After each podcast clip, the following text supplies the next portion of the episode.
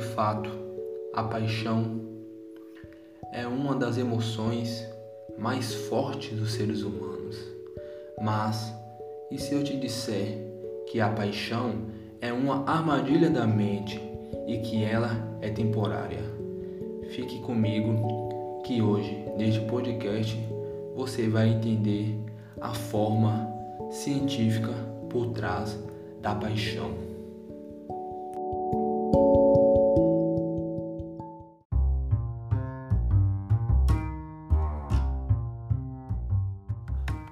O primeiro fato científico sobre a paixão é que ela é uma demência temporária. Quando você está apaixonado ou apaixonada, o seu córtex pré-frontal, que é a parte do cérebro capaz de raciocinar sobre as coisas, ele fica inibido, ou seja, a sua racionalidade não tem ação sobre você e é aí que entra a segunda coisa, que é as suas emoções. A paixão nada mais nada menos que é uma emoção de procriação do nosso cérebro. Pois quando estamos apaixonados, o nosso cérebro ativa o hormônio da oxotina. Esse hormônio é o responsável pelo apego. Porém, existem inúmeras funções para esse hormônio mas durante a paixão ele está em alta em nosso corpo e cérebro.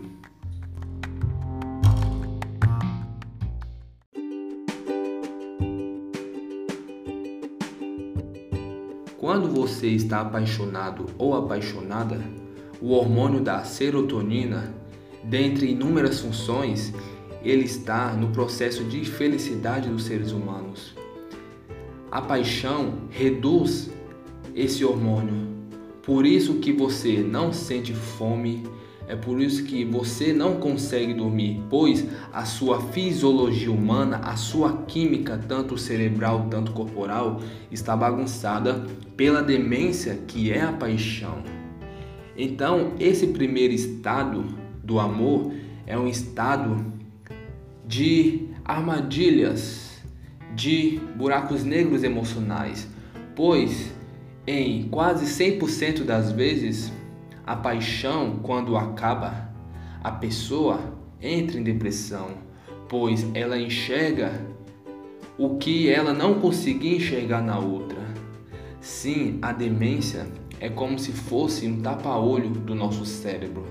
Ele abaixa nossa racionalidade e deixa nossas emoções fluírem por isso é importante você identificar se essa emoção é real ou falso, pois quando essa euforia acabar, você pode acabar entrando no próprio buraco negro que a sua mente te pôs.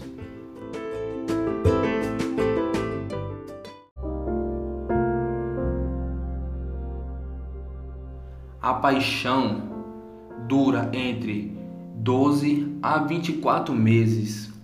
Isso soa estranho para você?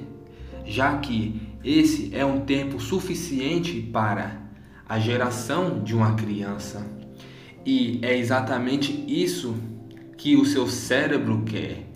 A paixão, nada mais nada menos, é uma euforia para você gerar uma criança, para você gerar outra vida.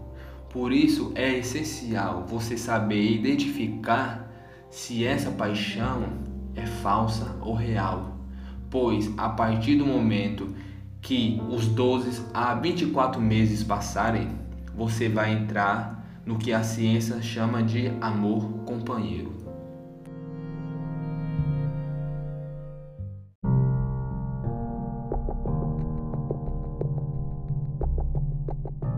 Esse segundo estágio é chamado pela ciência de amor companheiro.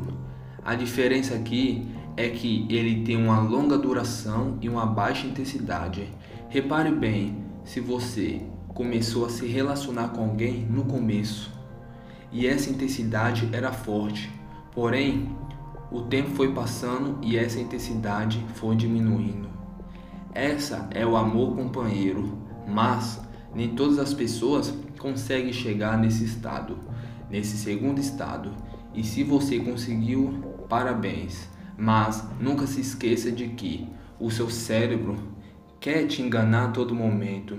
E você saber identificar essas armadilhas, você sempre estará acima e no controle dele.